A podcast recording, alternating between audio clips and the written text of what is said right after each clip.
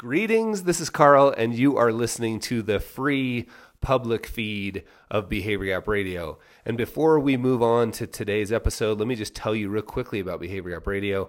I record an episode every day except Sundays, and that is available in the subscriber feed. Available if you go to behaviorgapradio.com and sign up. So, what you're hearing today is the episode that I release every Thursday to this public feed. So there's a whole party going on, and I think you would absolutely love it. So go to behaviorgapradio.com and join. What you'll get there is an episode every single day. I work really hard to keep them short. I work really hard to send you less. So they're between three and 12 minutes, no guests, me just talking about doing work in public, aligning our use of money with what's important to us and generally living a life full of adventure. And I'd love to have you. So go to behaviorgapradio.com and sign up there. Now, on with today's episode. Greetings, this is Carl. Have you ever noticed how hard it is to change your mind? Let's just say you have a belief about something. It could be a thesis. It could be an investment thesis. Like I believe that investing this way is the right way, or it could be a business thesis. I believe that this business will work. It could be, I believe I want to go to school for this. It could be something about your very identity. I believe I am this. I identify this way, right? Have you ever tried to change that?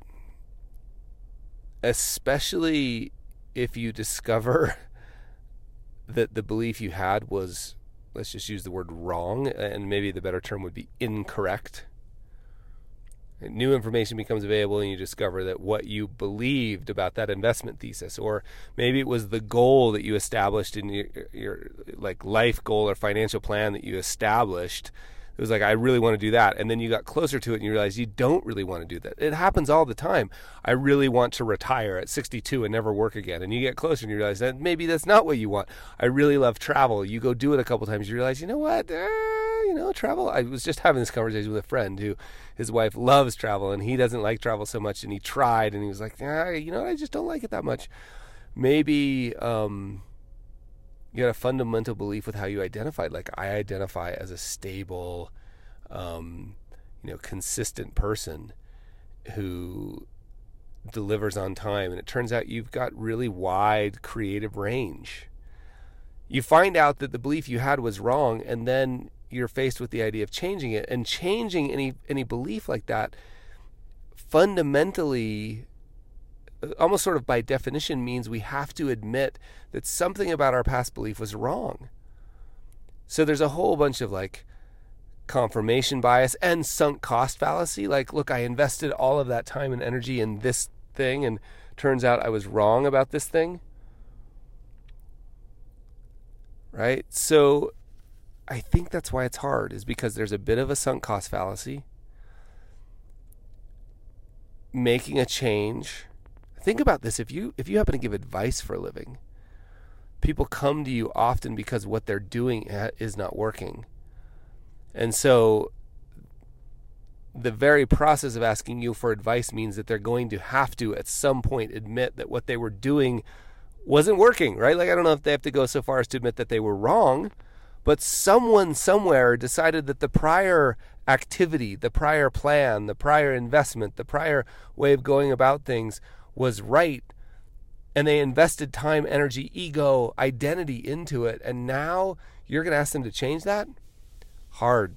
So I think we just need to, at least for me, I've noticed I need to give myself a little bit more room. Things change. You know, to think of this as a continual evolution instead of a house that's built once. To not have so much sunk cost, not have so much invested in who I was yesterday, what the plan was yesterday, what the goal was yesterday. And yes, of course, those things inform my future actions, but not have so much invested in it that it causes me to be blind to new information that may become available that says, that was not working. I'm going to change course. Right? Having almost sort of like no problem with sunk cost so that we can change our minds when it's the right thing to do. Hope that's helpful. Greetings, it's Carl again. I hope you enjoyed that. And if you enjoyed that, you would love being a subscriber. So go to behaviorgapradio.com and sign up, and I'll see you there.